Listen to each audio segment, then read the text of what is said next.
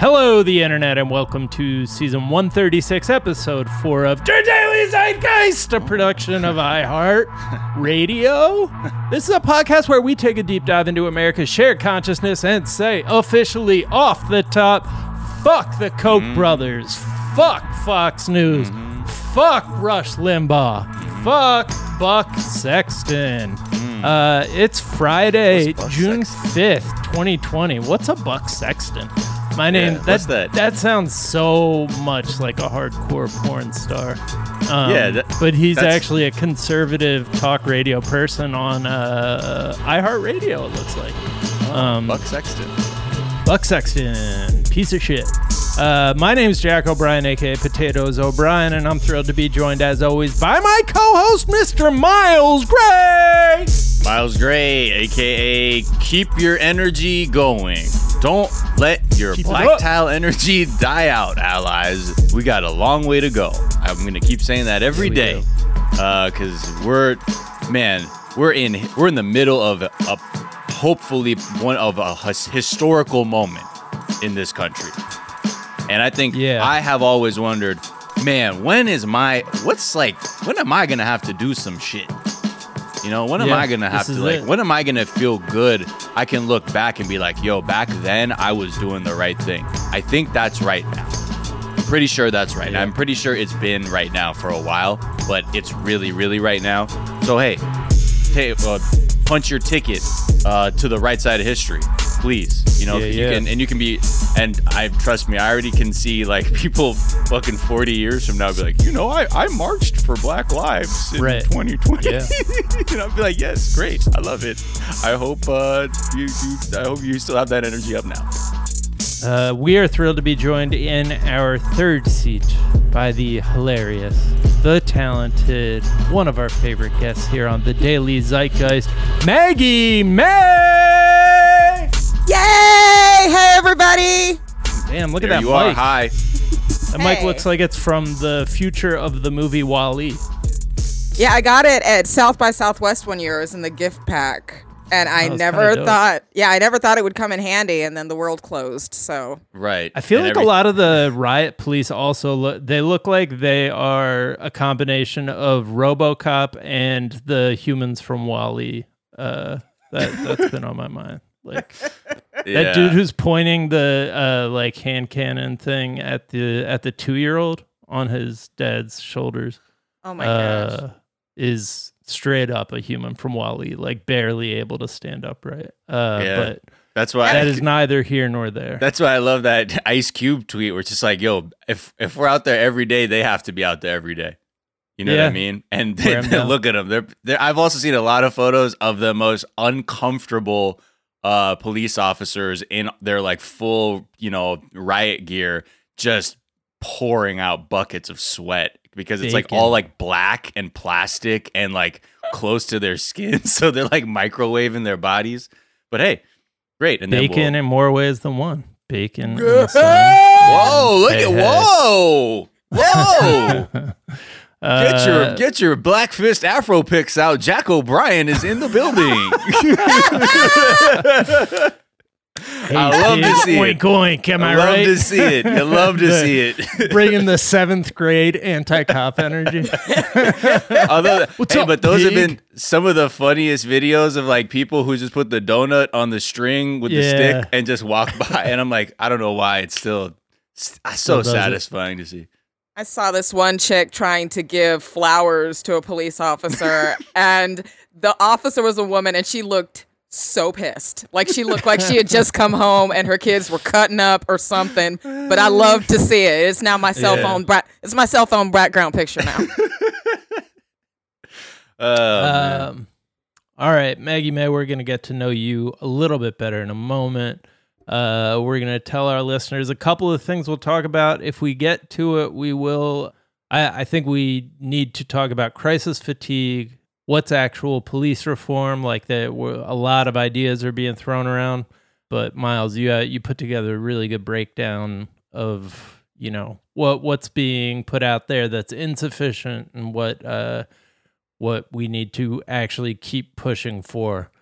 And then you also put together a really good breakdown of like how to have these conversations and also like how like where the the insecurity and the the fear that that you're seeing on right wing Twitter that I, I think is really uh, enlightening. And then if we have time to get to it, we'll talk about Mattis criticizing Trump because there we go. He's he's done now. He's done, folks. another another authority figure has criticized Another him. one. Yeah. So we the Mattis is apparently the new uh the new Robert Mueller. He's that's just new- like what centrists use to act like They they, did something. It's like, Yeah. I mean, but do you see what he said? I'm like, I don't give a fuck, bro. Is it because they look like their dads, and so like the the Johns at Crooked Media are like, well, this will do it because you can't say no to your dad. no, they say that so- because they're they're white bourgeoisie, like you know, they're from a different world. They're operating Yeah. a different reality, and like their their proximity to like that level of power, like has I think eroded a bit of their connection to like how what the real substantive changes without using a label of like it's too radical, like that's radical, or like you know things have to be incremental because I think that's what a lot of the things we're seeing. And that is a, again, I'm talking about how white supremacy will always do what it has to do to ensure its existence. So rather than when we're saying defund the police, because we're all looking at that, their thing is like, Yeah. well, let's let's ban chokeholds. no, Right. no, no, no, no, no. Right. Okay. There's so many great tweets about this, like where you think people say like, hey, like you, you don't see uh you know pilots there are you can't have the bad apples theory apply to like airline pilots because people Right. will crash and die and you can't And say die. bad and like no no no the the stakes are too high you don't have that with surgeons you don't have you don't have songs that are called fuck the fire department like Right. there, you've seen all I've seen all kinds of very brilliant takes like this on Twitter to like really put it together uh, to understand how what the police are and what people's relationship to the police are We Um, need to have a policy that if a co-pilot sees his pilot steering the plane directly into the earth, they need to intervene. They need to pull pull that. That's what needs to happen. a- yeah, nosedive. That's that is going to be the solution. I think. Yeah, Uh, exactly. and I think, but you know, that's why we have to tackle these salute like these problems at where they're at. It's like not just oh well, you know, well, Solomon Georgio had a tweet that he was basically saying, "Yo, if I had a child daycare run by pedophiles, and I said, but hey, don't worry, I got rules for them." No one's gonna fucking trust their children at my daycare center, even if I Right. have rules, because the premise is fucked. Yeah. Like, and that's the thing. The premise of policing is fucked. So handle that. Don't handle all these other manifestations of the fucked principle. F- Address the fucking the issue. the Okay. issue. I'll start Uh, ranting but again First, in about five minutes. Maggie Maye, we like to ask our guests, what is something from your search history that's revealing about who you are? Uh, last thing on my search history was definition of an ally. Okay. I looked up ally, uh, and that's should let you know about me that if you come up to me and start telling me problematic stuff, and I try to correct you or do anything, and you tell me you're an ally, I'm gonna look up the definition of ally and throw that into a conversation. right. Don't get Yeah, argumentative. That's not what we're here for. Is that coming from a personal experience that you recently I saw her. had? I saw your Twitter. yeah, you did. That came from this morning. Um, I I posted something that like if all you want to talk about is the looting, then I don't have anything to say to you. hmm Um, someone jumped in and decided that she needed to tell me as a white woman, blah blah blah blah blah blah blah blah blah blah blah blah blah. And yeah, we do needed to discuss the looting, but not now and this and that. And I was just like, didn't I say like That's a distraction. I'm, I'm really she just she wrote a manifesto and I was like I'm Yeah. not really about to read long think pieces from white people right now that's just Right. not where I am got up in arms I'm an ally Yeah. I this I Again, that and I My response would just be like, "That's a lot of words to not say white supremacy is a problem."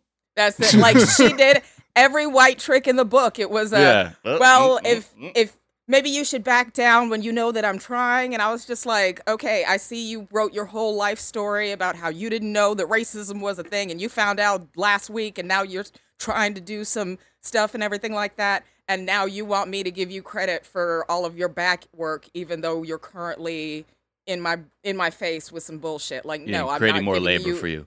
Thank you. Yeah. And and it, and then it turned into well, if if this is how uh, people react, then See? people aren't going to come back to the table. And I was Mhm. like, There you if go. someone can't correct you of your problematic behavior, you are not an ally. Boom. Did my ca- did my microphone pick that up? Drop the bomb. You are not an ally. Yeah. You have to be I able to like- just you have to be able to hear that and not get defensive. That's the thing, and we're gonna get to that. But that's that's a, it's such a mind. That's the prev, the prevailing mindset that is not allowing a lot of people to see what is happening for what it is. Because, like I said, the white supremacy will do everything it can to ensure that it stays obscure and it is uh, tricking you. So rather than her basically get, cutting to the chase and saying, really, she, if what she's saying is, I don't believe white supremacy is an issue. That's what it is. And then Yeah. you can, and then I'm like, okay, great. Let's, you've actually made your point. We can deconstruct that because here, here's the receipts. Here's centuries of receipts. Yeah. And then let's go from there. And I think that a lot of white people are, even if they claim not to uh, think white supremacy is an issue or, you know, are realizing white supremacy is an issue but don't want to talk about it in the way you want to talk about it, they have a lifetime of words and justifications built up inside their mind because they've been lying to themselves their entire lives Yeah. about this to to ignore this. We've been lying to ourselves the entire time. I need to include myself in that. And as it's becoming more and more evident that, you know, that you like a thing that can't that we can't miss, um, I I feel like some people are are responding with just putting all of those justifications out there, just like vomiting them all forth. And it's just not it's not the way to go about it. And also or don't do that call do yourself that in your own spaces. Right. I don't need I don't need your I don't need the receipts of your emotional labor and throughout all this. Right. And I appreciate I understand where you're coming from because it's like, but I I, I I'm gonna prove that I'm gonna be better because I'm proving I feel bad about this to you. And you can see the proof that I feel bad. Therefore, you know I am not bad because I do feel bad and I want to let this is the proof. Will you examine my proof with me? Can I will you proofread my proof for me so I can show other people how to show and prove? Okay. I, Yeah. It's it's a lot. It's a lot. And I think, and this is why I tell everybody, it, it's really the actions, man. It's the actions that are going to be the biggest thing. And even if I don't care if you didn't post a black square or whatever, because I'd rather know somebody is going to show up to a march or going to put pressure on their DA or their police commission or whatever on behalf of black people. That to me, that's that's way more than showing me text threads you've had. I don't I don't care. And to me, Right. every black person who's had to go through other people's emotional receipts this week, it's very it's it's emotionally it's a lot of emotional labor. And it Yeah. shouldn't be on us. I trust you if you're gonna here, here's the deal. I'll trust you that you say you're gonna change. And then when you don't, I'm a fucking I'm gonna shed you from my life. That's how Yeah. it's gonna I don't need you don't have to tell me now. Because I don't I, I don't care what you're seeing. I will I will determine whether or not I keep you around based on how you're acting. And then if not, Mhm. I'll shed you. That's all it is. And I was saying this a few weeks ago. You will shed people in this process because the way we get through this is you have to say, guess what, everybody? I'm not racist. Sorry to everybody in here. I'm not racist. And if they fucking leave, that's fine because they're, you don't, this is what people say.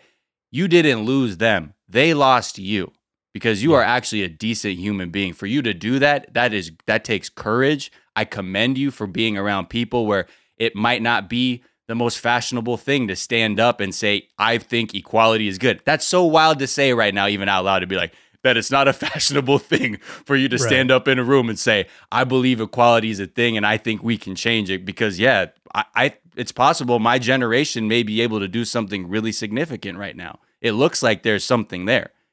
And Yeah. trust me, when you shed those, you will not be alone those people are out of your lives, don't worry, you will not be alone because there are people out here that care for each other.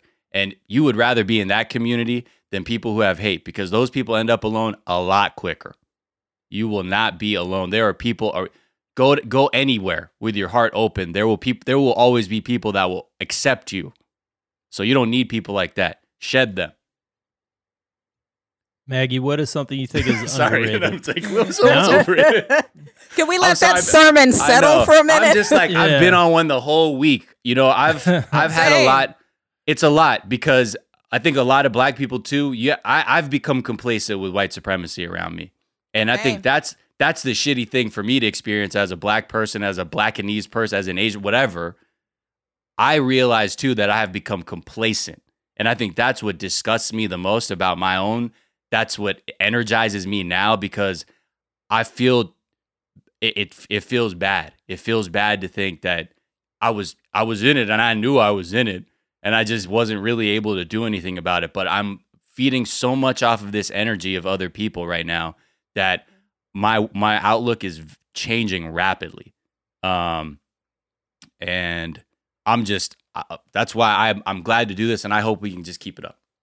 Yeah, you have the like you when you uh are on the fight or flight, you become more eloquent. That's an amazing thing, and I think a lot of people are. I think a lot of people are feeding off of you too. So, uh, just to say the obvious, but you know, That's so important because for such a long time we were gaslit into thinking that like saying something means that we're angry or that we're trying to impugn you Yes. know everything like but now people are coming together and being like no no no that actually is wrong and pointing out that it is wrong Yeah. is not any kind of a mark towards anyone like it wrong is wrong like And then we feel so bad though because we've been knowing this for so long, and now we have people being like, "Oh my god, I can't believe it's so bad," and ah, it's almost mind blowing, right, for Black people, because the sh- the shit has been in front of y'all the whole a time, hundred percent you know. And then and now people go, ah, you know, I just feel so it's so broken up about it, you know. oh my god I un- In a way, it's it's fucks our heads up because it's like you didn't know. I'd rather be like, it's a problem. and I'm gonna do something now. But you know what? That just shows you how wild this white supremacy shit is. That some people are really are, and that's the people I know are waking up to because they are really like, whoa, whoa, what the fuck? And that's Yeah. great that you're realizing that. But then there's also a lot of frustration in. It's doubly painful, you know, because then as black people, we have to continue to be like, fuck, bro. We've oh man, we've been saying this. We've Yeah. been saying this. We've been saying this. We've been screaming this. But you know what? Fine. That's the that's our burden though too to be able to have to have the wherewithal to be able to pick each other up and and take up for our community and be able to be like, okay, fine. It didn't you didn't get it 100 years ago, you didn't get it 50 years ago, you didn't get it 20 years ago, 10 years ago.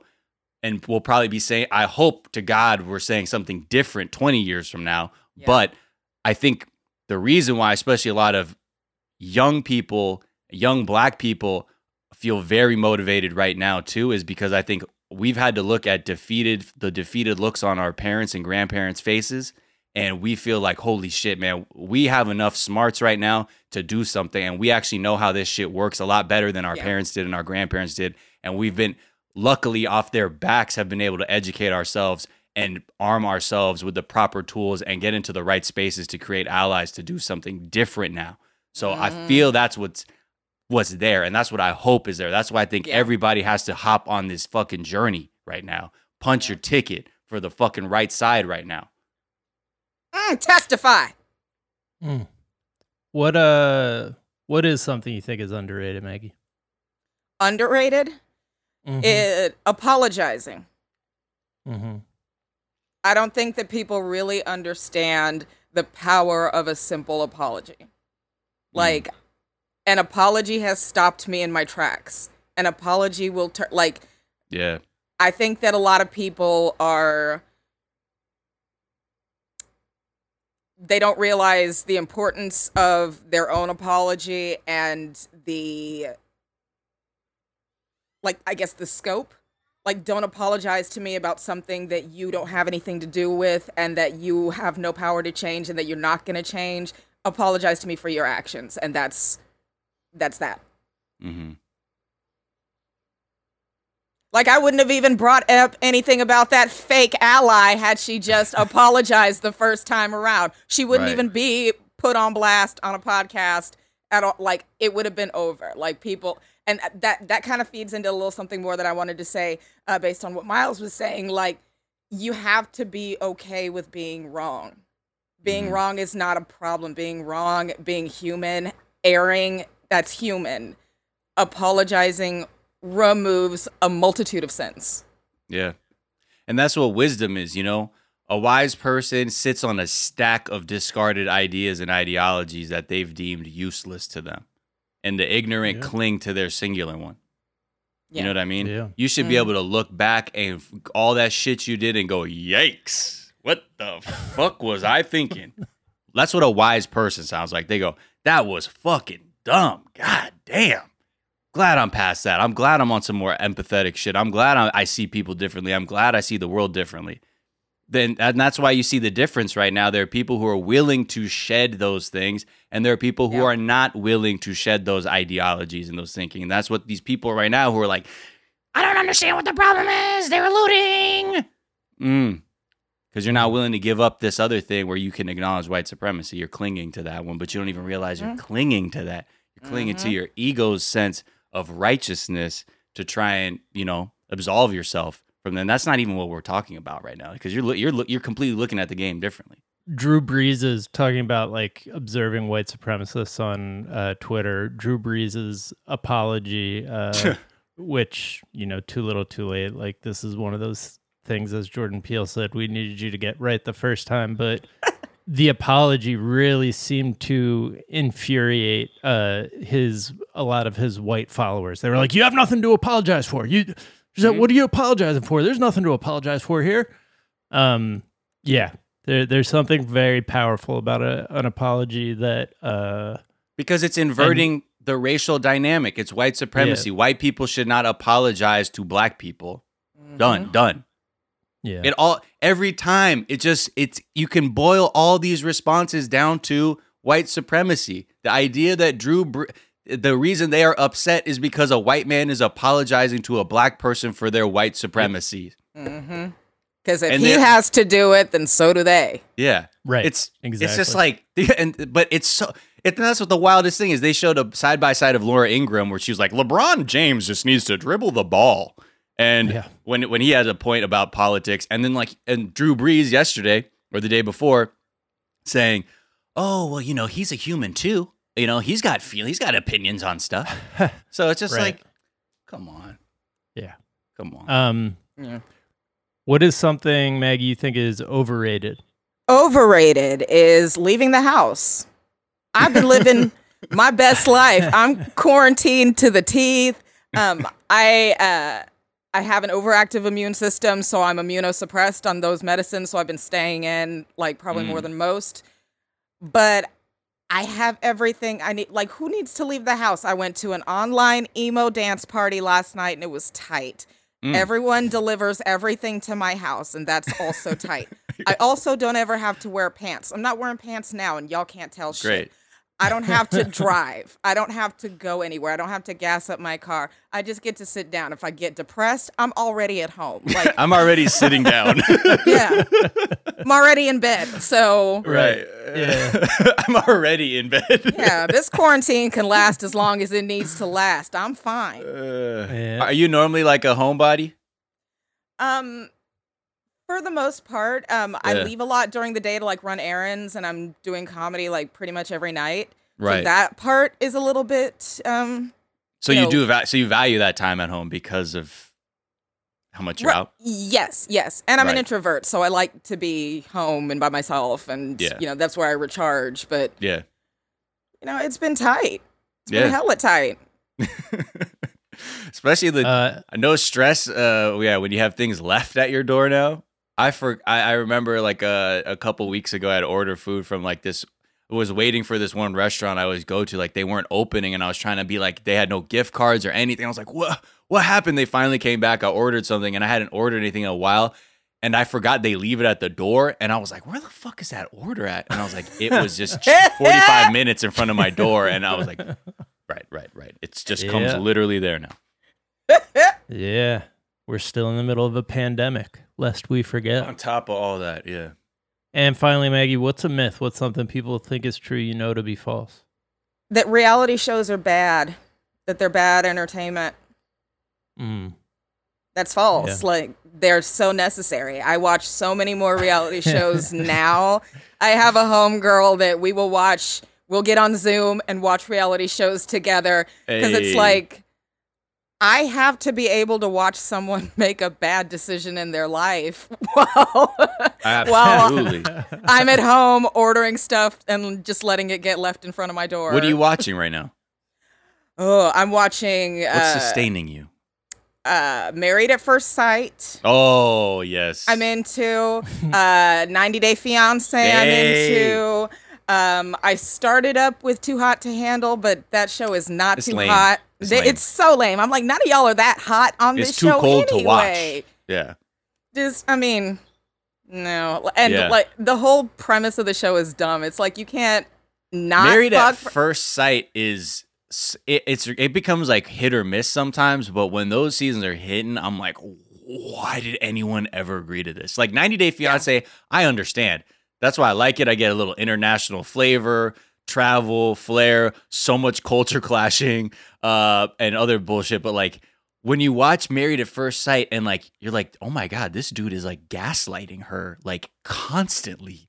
And Yeah. like they're not even like no one's even actually describing that. Even like the experts, when I'm like, this is not actually okay.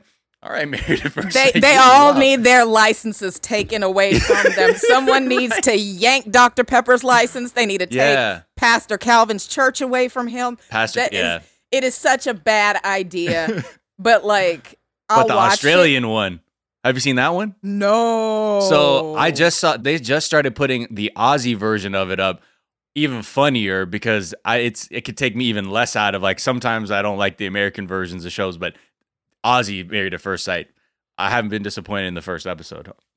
we're, I feel we're like the. Aussie version and the UK version of reality shows, it's like somebody who's like dabbling in drugs and then goes like hard to the hard street drugs. Oh right, right. We're like just say hit me, man. Give it to me. it's like wait, you're mixing the pills with what? It's like those little the little anti-drug things we watched in the 90s where someone took one hit of weed and then like all of Yeah. a sudden it's Yeah. circly Yeah. eyes, Yeah, yeah. cocaine. exactly. Next thing you know, you're watching Geordie Shore. Um, Have you seen Geordie I, I love the statement that No. uh, that reality TV is necessary. That that is uh, culturally necessary. It should just be that. it should just be called watch these idiots TV. It's not reality because it's not. I don't and I think a lo- I mean unfortunately there are a lot of people who will watch it and be like, "Oh, cool, man. That place looks awesome." But I think really the the thing that people uh, like we're all watching it for is just that satisfaction to know there is someone out there making way worse decisions than you are. A And you can and you can then elevate yourself pettily because we are so small as we watch. We go, and I will sit, stand upon their shoulders to feel mighty. Also, like we might be in quarantine for like what one, two years. Like yeah, yeah. no one is getting engaged in this one to two years, and society like crams it down a woman's throat that you got to be married by you know 30, 40 or whatever. Right. Watching these shows, I do not have any desire to go out and get married. Like it Right. looks shitty. Like it does not look fun. And like anytime any like anyone who has marriage fever or is like I got to do this, I got to make this happen. Go sit your ass in front of a married at first sight and see what happens to them. Go Google Yeah. what they're up to now and see whether or not you want to hitch your wagon to somebody just because you know you're you want to be married. 35. Yeah. Exactly. Oh, it's like I just felt like you know so many dead end relationships. I was like, this is it, you know. And that's why I'm just like. I'm just embracing this like experiment. Like this whenever you see those people start off that married at first sight thing, you're like, this is all bad. Cut to them crying like in a tropical resort. and They're like, Yeah. he, he just said he's not attracted to me. like, and it's like Yeah. crazy. And you're like, I don't know what you okay. all right. I'm gonna just laugh because I need this right now. I'm at home like you so stupid bitch and I'm eating Screaming at the TV. I'm eating Get- Funyuns for dinner. Yeah, they- you're like spitting the crumbs onto the screen as you finger. scream. I'm so much smarter than you. You're Learn to see dumb. a red flag. Learn to see a red flag. it's just Funyun chunks of Funyun flying at your. Your TV laptop. You're like my return key doesn't work anymore. All the funyuns I got on the keyboard. All right, guys, let's take a quick break. My four year old just entered the studio. I have to go. Baby has entered the game. his uh, and then we'll be right back.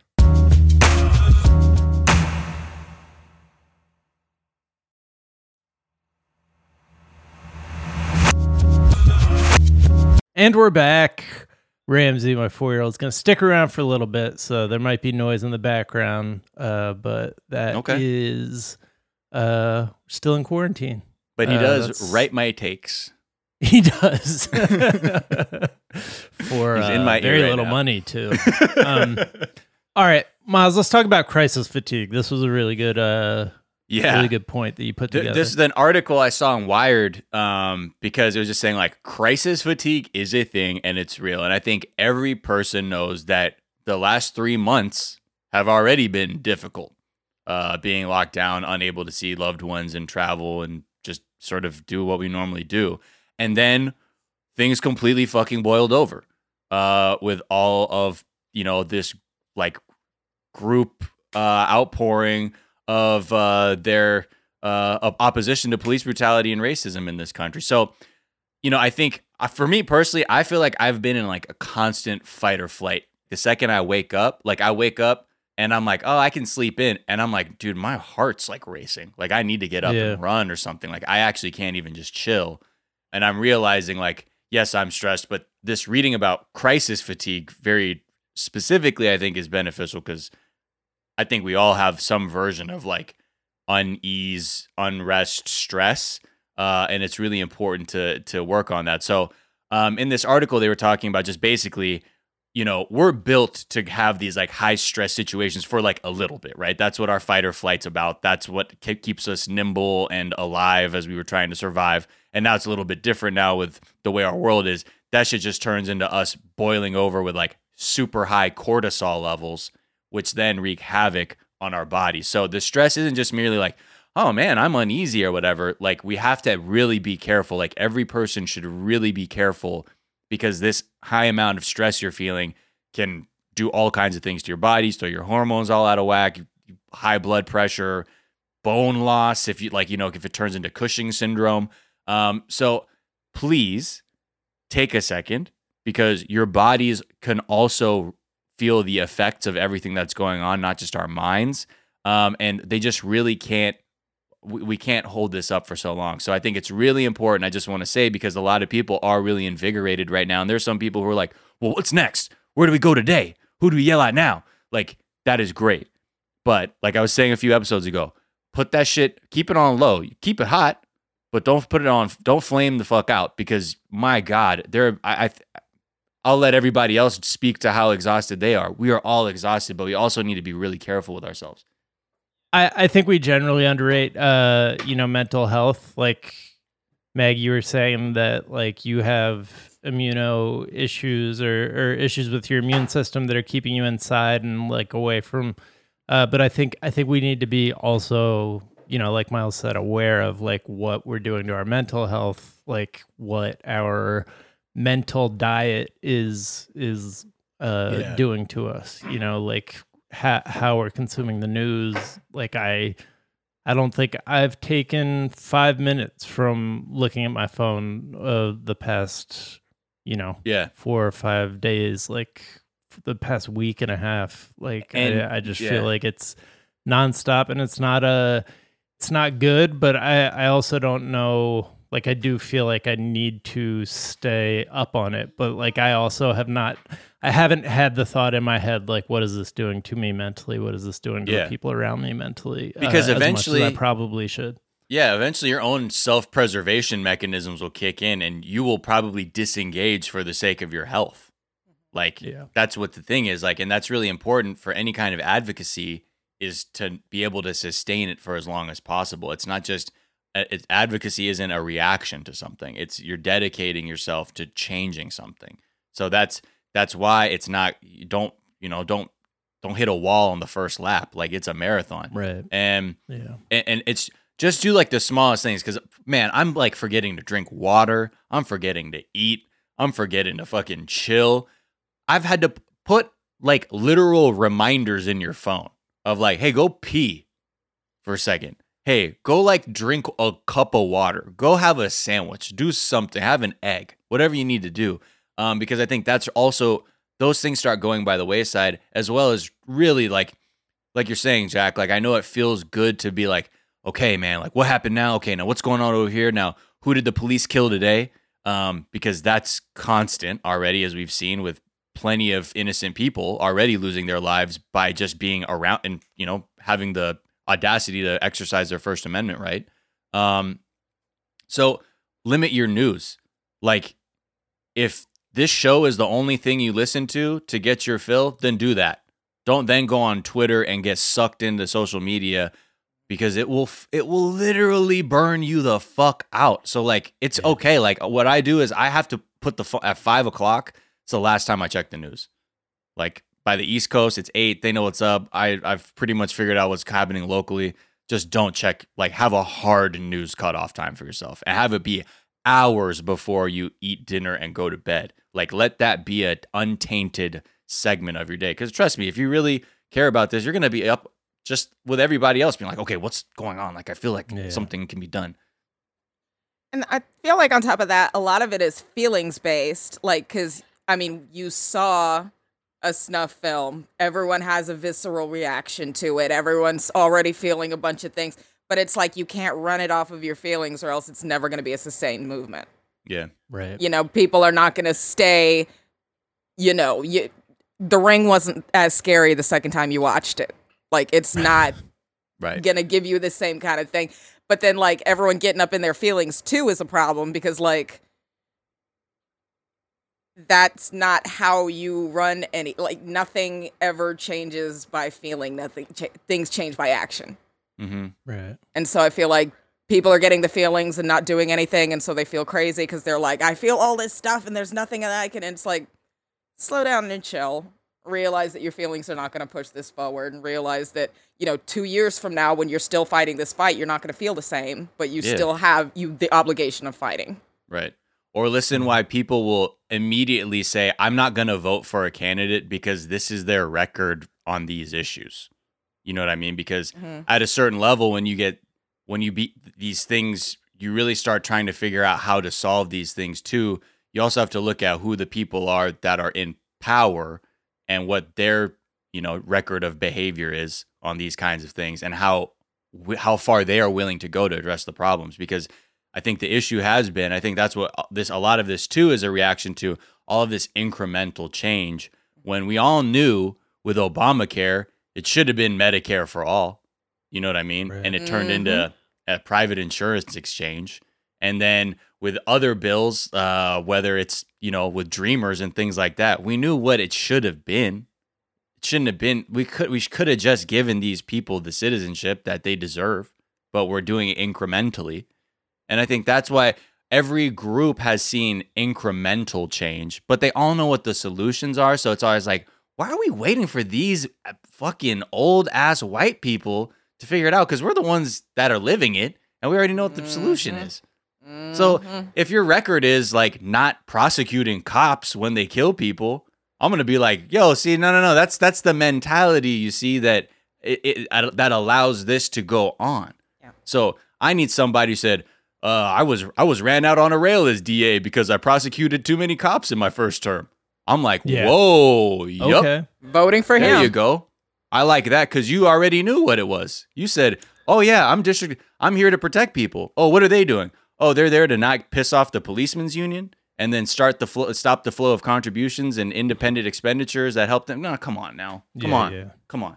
Let's talk about let's talk about uh how let's talk about like specifically what the reforms are that that people should be looking for because you know uh, I've heard things like defund the police um and immediately been like well do we so there's no police anymore? Like what what is Right. the we're, Yeah, we're all just fine. I'll get I'll go Robin get, Hood, I'll arm myself. Only Uh, superheroes, only the Hollywood Boulevard superheroes, um, the Hollywood Boulevard Avengers. But the Wearing more you Nikes. read about that, the more you read about that, the more it's like, oh, that is actually like a no-brainer like change that we should all be pushing for. Right. Uh, and it's just, but it's probably something that a lot of people think sounds too extreme for them. So I, I do think that that's something that's probably worth kind of digging into uh, today and in the coming days. So I think at this point we can all agree that the police are merely just an overfunded gang that exists to harass poor people Yeah. and you know kick people off private property. That's really and Yeah. then do some solve a couple crimes here and there. Uh, but th- I think a lot of people have seen the evidence of wh- how, how the police interact with the public, and at the very least, they go, "That relationship seems a bit off. That relationship is not right." Okay, so then let's take that point, right? That the relationship is off. Now we have to keep going further back and say, well, that's because the relationship of the way the police, the law enforcement is created now, and the, the system of policing we have now, is only meant to perpetuate that kind of relationship of hostility. It's not to Mhm. protect and serve. That's just written on the cars. What you've seen is people just get bodied by Jake, uh, or beaten with batons or whatever. For for what? Okay. So I think a lot of people are like, this is a lot. Do they need all this? Like, what's going on? So we have to talk about like what is actually going to really change these things. And we talk about the big white supremacy is the always the big picture issue here. That's what policing is. But we can let's that's a huge uh, bite to take out. So let's try and make it about what actually what are tangible things, right? So what are tangible things that'll help when we're talking about reforming police funding or whatever is like we should support things like this. Anything that offers reparations to victims of police violence and their families. That's the first thing. Create like financial uh, vulnerability and accountability for these these places because right now it isn't. There are also like support proposals that talk about um, requiring police officers to have their own liability insurance, so they have to they got to come out of pocket if they brutalize somebody or kill them, that they're covered. Okay, This so if it's not the city, great. if it's not the city, then make it you because guess what? This is a serious job. And these are all f- um, from activist Mariame Kaba, who's from Prison Culture, who you know writes a lot and is an advocate for prison reform. Um, these are all things that we can be doing from her writing, and that's in the footnotes. Um, the other things that can be done, okay? Proposals and legislation to like redirect all of our funds from the police department and the prison system to social goods, right? Because if Yep. people aren't supported in their communities, they become desperate. And that's why when people go, I don't understand why they have to be in a gang, because there's no opportunity, there's no support. Or why are the, why are people violent? Maybe you need you need you need actual assistance with your mental health, but you're left to be on the street and you're fending for yourself in a really awful environment. That's why. So those are the kinds of things that, you know, if those are there, typically uh, the police don't have to show up as first responders because we have social workers there. I feel Uh, like it has a lot in common with the uh, military-industrial complex, where so many people are making uh, making money off of like things being bad and relationships being bad between countries, and so they get to keep funding the military so that they can like feed on the fear, and it just like kind of feeds back on itself. I feel Yeah. like the same thing is happening here. Absolutely. Hundred 'Cause, percent. Yeah, the There- cops have to be justified in being like, well, they're evil out there. right. They're evil out there. What were you That and the cops are just they are the ones who get everything. You, uh, I don't know if I, it's Right. kind of like you know when House is like it's not lu- lupus is a, a catch-all, and that's how the cop. I got lupus, but um, the cops are kind of a catch-all. Like uh, the funding for um to help with homelessness, half of that was just for cop sweeps. Yeah. Yeah. You know, they Exactly. anything that goes wrong is like the cops are responsible to take care of that, but at the same time, they're not getting training. I used Right. to work as a transcriptionist for the Health and Human Services Commission in Texas, and like with my own black fingers, I would type like, "Yeah, cops don't know how to deal with mental health problems. Cops are not being trained to deal with mental health problems. Cops are fucking up mental health um, issues. Cops are fucking up like uh, those uh, what do they call them? Uh, wellness checks." Mm-hmm. Oh, yeah. No, don't ever do that. A lot of people with mental issues are getting suicided by cop because the cop is not trained to Deal with someone in that kind of to state. yeah. de-escalate. They're not Yeah. trained to de-escalate a problem. Well, and I think that's the other important thing because that's why we're always saying the problem actually is the the modern policing, modern law enforcement. That is the problem. There's no, we have not seen one thing.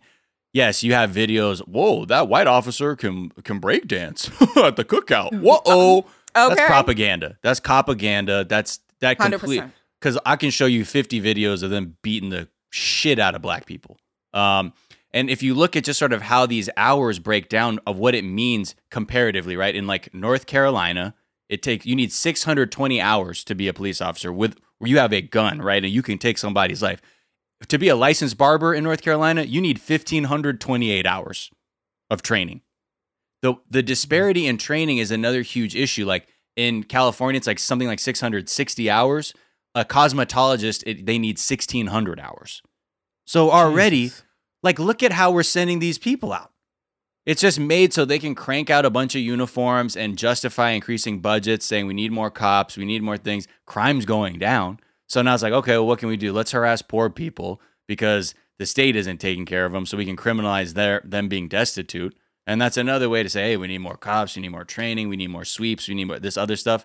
So these are sort of things to keep in mind. Now, I think when the reforms that you also see people propose, like in LA, when Garcetti's like, hey, we found like 5% of that budget to take out. Okay, nice try. That's not even close to what we're talking about. But if you see proposals that are saying like they want more money to the police, you want to be against that. Okay? Right. Let's get that right. Okay, are more they money for body cameras? Yeah. More money for yeah. if it's for technology, you should oppose that because, like you're saying, those body cams, they're not turning them on. So they're Right. just expensive pieces of shit that hang off their chests. What probably is happening is they will use other shit like facial recognition technology to that's already, we've talked about how biased algorithms are, uh, especially with faces of, of like African Americans in this country. Mm-hmm. It's it's not gonna work. So if it's about more money for technology, get it the fuck out of here. If they're asking for um like more police money so they can have more kinds of policing, oppose that shit. So um any other reforms that are just sort of like, you know, are we gonna have like let's have let's have dialogue? No, we're past it. And I think right now we're seeing this new thing, eight can't wait, uh, from the campaign zero, which I think I'm not saying what this what they're proposing is bad. I think it's really interesting. They're using data to try and determine really small steps that can actually create a huge uh, what they believe is a huge uh, impact on the amount of police brutality. So the eight things are require officers to de-escalate situations, require officers to intervene, require officers to give a verbal warning of, before using force. Okay. Uh, restrict or prohibit chokeholds and strangleholds. Profi- prohibit officers from shooting at moving vehicles. Require officers to exhaust all other options. Use a continuum of force. Require comprehensive reporting. See, now this sounds great, but in my mind, I'm like, they're not doing this already. Right. So then this is out the window. Yeah. This is, what the fuck are we talking require them to do the the obvious right thing. Like and it, it just seems like in the wrong hands they will find a way around the like Yeah. i- in any company in any organization like there's ways to get around like the metrics or to juice the metrics in one direction. Like back at cracked there was a thing where like our parent company wanted a lot of page views. So we like started splitting articles up over different pages. And it's just like it was Right. a bullshit thing that we did just to like hit that one metric that they wanted us to hit it didn't do anything it didn't add any value for the consumer it didn't add like it was Oh, those just KPIs though, shit. baby. yeah and like this is just putting metrics in place in a system that is not being reformed in a meaningful way. Like Right. we the the data transparency on stops, arrests, budgeting, weapons, like that's the sort of like hard and it needs to be coming from outside of the police force. It can't just be we want you guys to try to make these changes, require officers to intervene. Like what the what, practically would that look like? Like what the fuck are you talking about? Stop about? your frat exactly? brothers from doing keg stands, bros. Yeah, it does sound like that. It sounds like some shit that you would like hear in a not serious. Yeah, like, it doesn't make sense. Like that's what I'm saying. Like this should already be happening. That's what I'm saying. We're past. You know, th- this should have been things that I think would have been great in the '60s, but Yeah. we're in 2020 now. So you've made your point. You shouldn't exist anymore as an entity that enforces the law. That's been very clear. At least this form of law enforcement and these kinds of reforms that people propose are bad because it allows for this bad apple theory to continue because you're like, you're seeing, because this, we're taking care of the bad apples with this. Right. Because, see, the bad apples like the good ones don't need to be told this, but I guess we got to tell the bad apples. You got to warn them. You don't do these chokeholds because of the bad apples. And that completely takes the emphasis off the fact that this policing system is oppressive, violent, um, and the only thing there here is a is a mechanism to control like weak people. That's all it is. Because look what Mhm. happens. We saw what, and I and I and I'll say it every time. You saw white people with full up tack gear and assault rifles at the state capitol, and everyone's like, "Hey, all right, guys, kumbaya, just chill out." People are out in the streets. Poor people too are asking for their equality, and it's like, send them in, baby, because you know what the f- Yeah. this is because that 'em up. thing needs to the next thing, and next thing you know, they're going to turn my mega billion dollar apartment complex into affordable housing. That ain't happening. And then on Yeah. top of that, like all of these ways to reduce police brutality, this is all honor system stuff. Because are you going to tell me that an officer is going to be like, oh, yeah, I didn't give a verbal warning? They're going to be like, I gave a verbal warning and then they threw a thing of cocaine at me and so I had to shoot them. Like, of, Right. like all of this requires us to believe that the cops are doing this and they're Yeah. not doing this. And this is just common sense stuff. So, like, of course they're going to, um, of course they're going to lie about this. Yeah, it's just I mean that just disingenuous. I mean, not that it's disingenuous, but I feel like that this is the mindset, right? Where people say, and I get it, like this is good. I don't think these, I don't think this is evil to propose this, but I think it's a mindset that we have to begin to abandon, which is like, well, not too much all at once. But the problem is, we're on fire right now. So don't just Yeah. put my foot out. Put extinguish my whole fucking body. What the fuck is wrong with you? Why are we doing that? You know I'm on fire. You saw the threat. So what's the point of doing this incrementally? What is the point? If you're really about this and you're saying this is awful and I want to I want to, you know, erase the evidence of police brutality, then you have to get to the cause of it. The police. Yeah. I mean, this is. We have the Washington Post writing articles about how this is America's French Revolution. Like, we have, you know, this is a time, this is not the time to ask for incremental, like, surface level cover up Mm-mm. changes. Like, this is the time to get systematic, deep changes that won't allow uh, the police to continue to be uh, a tool to enforce white supremacy and you know classism. And they say, "Oh, what, what should we do?" Say, "Listen to black people." What are you saying? Defund the police. Get rid of the police. Right. Do it. You said you asked what you could do. Telling you listen. That's what we're saying. So what's the? We're not saying, "Oh, less chokes, please." Fuck out of here, man. It's like you know, so if you stupid. could give me a verbal before you hit me, yeah. that would be. Just go ahead and give me an audible before I get my ass kicked. So then let's just get on the same page. And again, I think the first thing everyone's reaction will be like, no police, then it's anarchy. No, we're Right. not saying there's no mechanisms to protect people. That's no, what we're saying is we actually want that. We want people who will protect people, not people who get who squat up in their cars and patrol the streets and be like, "What are you doing over there? Why are you sleeping over there? What is this going on? What are you kids doing over? here? Why are you smoking over in this this neighborhood? guy? Why are you in this this car? guy?" Who's this kid? Oh, you got one white kid with you? Okay, okay." Right. you know but that's that's how the police think right now like we need people to drive around and be like whoa hey sir are you okay you look are Right. do you need shoes hey come Right. here come here. You need something? Yes i'm the police Yes. but i'm also here to help people. Oh my god sir you having a it seems like you're having some kind of episode sir. Do you have medication that you take? Okay please sit down. Please put that bottle down sir. Okay Yeah. Okay i won't come near you but please just i'll stand i will stand here. You can hold that bottle there but i want to call some people because i want to make sure you're safe. Is that okay? Can i call somebody? Great. Like wh- that's what a that's how the interaction should be. It should always be like are you okay? Yes. now what the fuck are you doing that that seems so obvious, but so far from where we are. right but that's That- the thing yeah That is the that's the image of police that we're all taught as kids. The That's the doing? image of police that everyone always gets is the guy that's here to be nice, to be sweet, and that's just not what's out there. right Yeah. you Like the get pop- that in your yeah, neighborhood watch meetings where you have like that one officer who lets the kids sit in the squad car and they're like oh wow Yeah. Yeah. Meanwhile, like I see that same cop when I'm 16 and like they're fucking with me. but luckily I'm with some white kids smoking weed in the car and it was fine. But I was like, oh my God, that's fucking you were my community.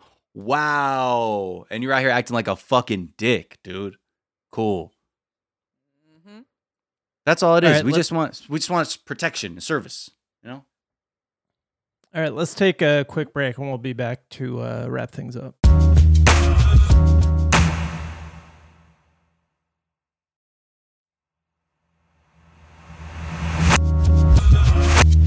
And we're back. And really briefly, uh, Mattis said Trump is a danger to the Constitution. The mainstream media seems to be of the opinion that this is this is what we needed. This is going to be the the thing that takes him down. Laura Ingraham criticizing him here and there. Uh, what's his name? Tucker Carlson criticizing him while still upholding white supremacy. Those are the things that are going to uh, really take it to him. And you know, I'll buy it when he's out of office without bloodshed. I don't. I don't know. I don't see it happening. Well, I don't know, know. I they- mean, like it, this is ugh. all those like really defeated senators.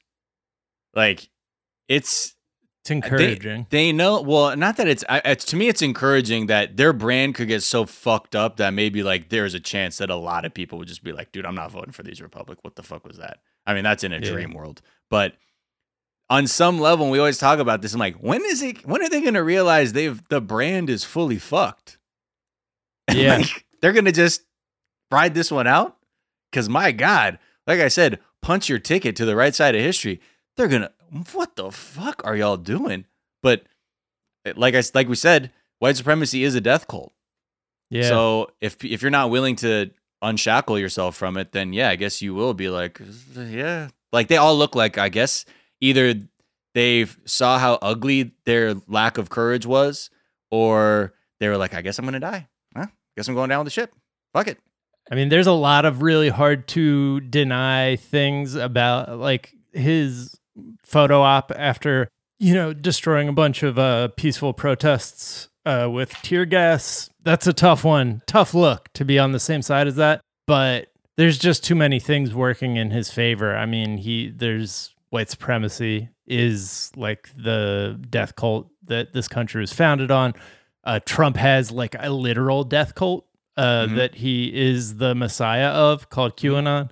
He's the boss of our country in a country that fetishizes boss bosses and you know all the people trying to take him down and criticizing him are either bureaucrats or former bureaucrats in a country that you know despises bureaucrats in a bone deep the EPA is the villain in Ghostbusters way. Like bureaucrats are who we're taught to hate and that that's not going to that's not going to bring an end to this. Right. Like there's by all means let's let's keep amplifying that. I'm not I'm not saying that's not what Mattis should be doing. I just don't think we can rest on that the way we've uh, in the No. past made the mistake of resting on Mueller or you know whoever the next great technocrat savior is.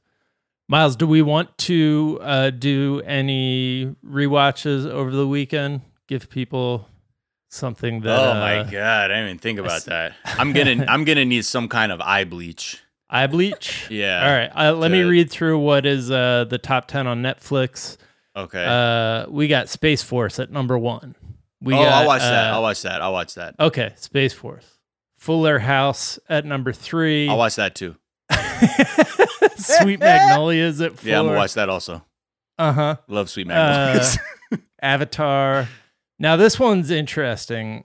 The Help is the number six trending piece of content on Netflix. Hmm I think I'm gonna watch that from the perspective of like a study in what we've been talking about over the past couple days of like how white supremacy manifests itself in white people's minds. Because Who wrote the I- help though? I don't know who wrote it. I know who directed it. Kathryn uh, Stockett. Kathryn Stockett. Yep. Grew up in Jackson, Mississippi.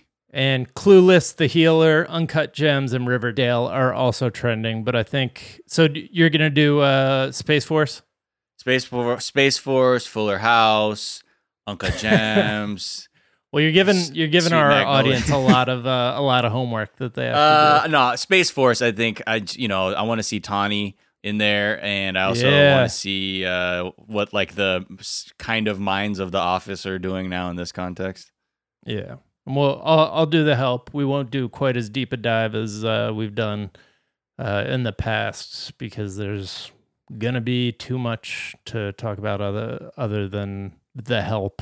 Uh, but we'll uh, we'll we'll dig I mean, into yeah. it for I'm five minutes. White Guilt could only get to number six on the Netflix charts. Come on, y'all. Did they just release it, or is Come it just on. that much? That's wild because like right underneath it, like in my watch it again, it's uh thirteenth, but that's not on there. Oh. Uh, the- well, yeah, I think a lot of help- people. I mean, I, I would say to anybody, if you haven't seen the Thirteenth on Netflix, you should absolutely watch that. Um, Yeah. Look, all of this historical action we're taking is about really confronting all these things, and I think I'm just going to get into this other piece I was going to try and talk about. But when I look on like right wing Twitter and I look at a lot of comments of like uh, conservatives sort of defending like why they don't need to change right now, the common themes I keep seeing are I don't have to feel bad for these people because I didn't personally own slaves. I think that's one of the prevailing things I see. I also see Oh, these people want to live like that and they just want to mooch off the system. Um, and then the other thing, then they uh, bolster that by saying, I know this because I seen it with my own eyes or I work with these people. And Mhm. these are fantastic arguments as to why you shouldn't examine your own behavior. Absolutely. A grade A grade reasons to be like, man, I'm not going to do any kind of close self-examination after that. But I think the real burden for these people is to avoid having to realize that what they think is wrong and may have actually been wrong this whole time. All of these are self-preservation mechanisms because if you say, "Wait, I have to feel bad for these people even though I didn't own slaves?" Wait, these people don't want to live like that and they don't want to mooch off the system, but that's what my dad told me. And my dad was a good guy, I think. I'm not racist normally, like uh, but that's what I was told. So if I'm so then the mental path goes, so if I'm wrong about this race stuff, what does that mean I'm evil? And then cuz that's the logical thing. And then boom, self-preservation has to kick in and says, "Of course I'm not evil. Fuck what these people are talking about because uh, if what they say is true, that means I'm bad and I'm not bad." You know, and that's not and I think that's the thing that people need to begin reframing to others when they're trying to communicate and saying take it like it's okay that you I mean it's not okay that you thought that, but the if if we're going to do something, you have to realize that those thoughts don't serve you and they don't reflect reality and in fact in fact they're holding you back and they're holding other people back. Yep. That's all it is. Mm-hmm. And that's how and that's just how our minds work. We always have to find a way to present preserve our egos and make sure that we're like, you know, not doing a bad thing. But then if that sense of self is threatened, then we just start doubling down on that bad behavior because the other option is real real introspection. So I'm not going to do that. So I'm going to double down to the point that I will just kill my fellow human being who's innocent because I've doubled down on this thinking so much. Every time someone tells me it's not right, I'm going to double down on that now. And I'm going to tell you it's it's actually everything I think is right. And it's a hard place to dig yourself out of, but we're not after people's guilt. So when people are like, "Well, I don't have to feel bad for these people." I'm not look, fucking we we've experienced what people feeling bad does. It only leads to like lame diversity hires and sort of like small pittances into like these diversity funds or whatever. Like it's not the guilt. It's it's about changing your heart and your mind. That is what the real that's where the juice is in all this. And that's again, you want to be able to say, good for you if you look back and go, fuck, bro, yikes. I was thinking that shit. Yikes. Woo. I'm glad I'm glad I can say yikes to that. Holy shit. I'm fucking I'm a new I'm like, whoa, I'm me 3.0, 4.0. Allow yourself to make a mistake. It's not that you're evil because you have to understand like all of this shit is been mainlined into our brains through the media and everything. It's amazing like if if you're, you know, uh reasonable enough to believe that like the depictions of uh, you know violence in film or something, or like how men are supposed to behave in film can contribute to fucking skewed ideas of masculinity, then you should damn well be able to hop on the train that white supremacy can also infiltrate your mind in very subtle ways too. Because you might be like, oh shit, I didn't think I looked at my body because of that, of that movie or whatever, or this person or this Yeah. poster. You don't think white supremacy is entering your mind in the same way? So take the time to just fucking deconstruct that shit. But just take the time. All you gotta do is be aware. We're not after the guilt. We're after the awareness. So then you can fucking white supremacy ends when people actually be like, white, oh, I know what it is and I don't like it. Not just like, I know it exists. Oh, I, Yeah. I'm, I'm, I'm experiencing it. I'm perp. Oh, whoa, whoa. Just awareness. See, everybody's too afraid of being wrong, is Yeah. the thing. I don't want to have to admit I was wrong. I don't want to have to admit that I have a leg up. I don't want to have to admit that there are people who don't get the same opportunities. So there's a little bit of an asterisk on some of my achievements. People don't want to say, like, my past was, but it's like, how many people are ashamed at shitting in a diaper at one point in your life? Mhm. We used to do that before you knew any better. now Yeah. you know better. Now you do better, hopefully. Yeah. But like, it's just, it's so mind boggling how people tie their whole sense of self into, I was wrong at this one time. And it's so much easier for them to just justify their actions, even like retroactively justify, which is hella embarrassing for them Yeah. to like go ahead and make excuses for something when you could easily do what I said and apologize and move on from it. Right. I used to have a red Yankees fitted hat like Fred Durst. Okay. but I've come back. All right. And I'm not a, I'm not afraid to admit that. In fact, I'm proud that I saw the light and drank the hot dog flavored water and ate the chocolate starfish. but like, But that's But I think- inspiring. that's inspiring because No, you but could be is- up here right now in a puka shell necklace and you're not Right. doing that. You've moved and, on. right, exactly. You look at that and be like, whoa. But I think the thing is, people should have a soft touch because I see people screaming at each other about it. And a lot of people, I'm telling you, you can open someone's mind a lot easier if you are so calm. It's so off putting Yeah. because they're used to being like, you're wrong. That just, if you if you come at somebody aggressive, they have to be defensive. That's just how it is. That's just how we work. You know, you have your fist cocked. I'm gonna put my dukes up, and we're scrapping. But if you come up with your hands to your side, you're like, hey, hey, how you doing? How you doing? Hey, man. So I want to talk to you about this stuff that's going on with this white supremacy thing. Like, I just want, I just want, you know, I'm just trying to be aware of it. It's really interesting how I've realized how things have informed how that's happened to me. Um, and I just was, I'm just hoping that you can also do that. And they go, I don't want, I don't care. Those people are wrong. Just leave Mhm. that Yeah. and come come back again and just do it like that because eventually it's gonna it'll be so weird where they're like damn like they're always so calm talking to you like that and i'm always out here screaming it's like why am i screaming Mm-hmm. but again that also takes self-awareness but it, soft touch also works Maggie, it's been so wonderful having you. Uh, where you. can people find you and follow you? Uh, and what's a tweet you've been enjoying?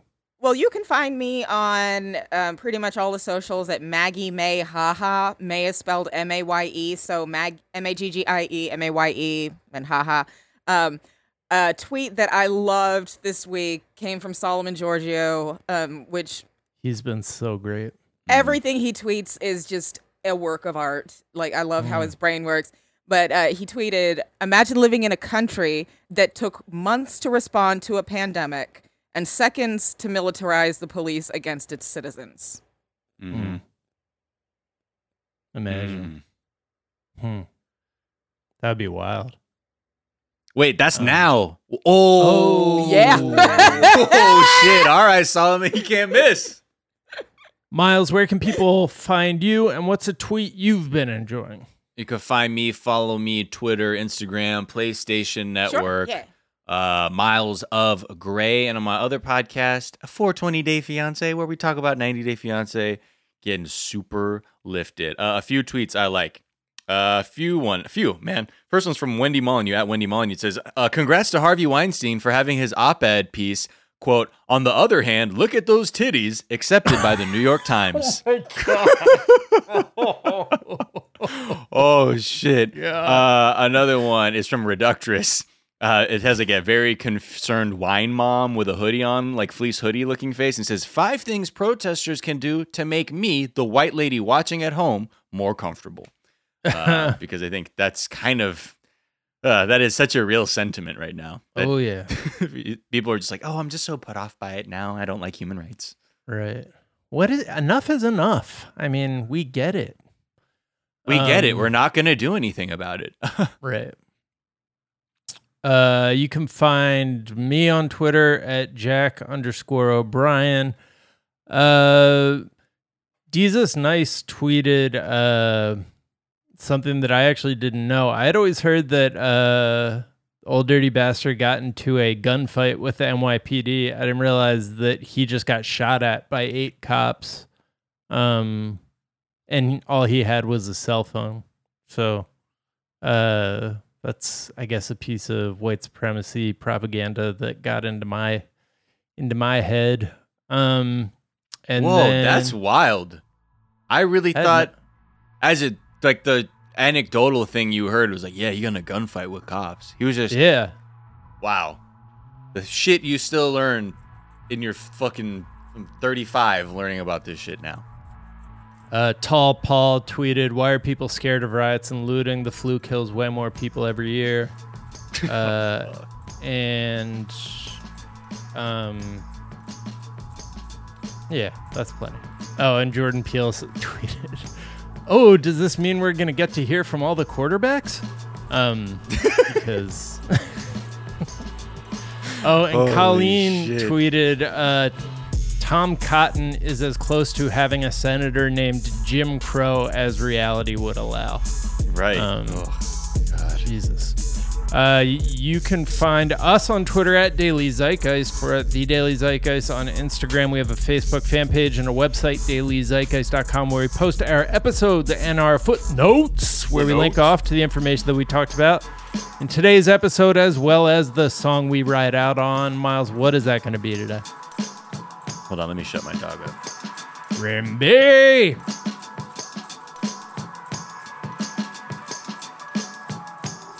A lot of the young members of our household coming in and messing with the recording today. All right, let's go out on a track from Alice Coltrane, the wife of John Coltrane. But not only that, she's actually a accomplished pianist, organist, harpist, vocalist in her own right. A lot of people don't realize she's amazing. Uh, also, Flying Lotus's aunt. Okay, so there's like some little uh, connective tissue to now. Uh, this is a track from her that has like just such I don't know, like I need Dream World vibes right now. Uh, and her harp mixed with like the, the jazz player she's playing is fantastic. This is called Journey in Satchidananda. Uh, and yeah, this is Alice Coltrane. All right, we're going to ride out on that. The Daily Zeitgeist is a production of iHeartRadio. For more podcasts from iHeartRadio, visit the iHeartRadio app, Apple Podcast, or wherever you listen to your favorite shows. That is going to do it for this morning. We'll be back this afternoon to tell you what's trending, and we'll talk to you then. Bye.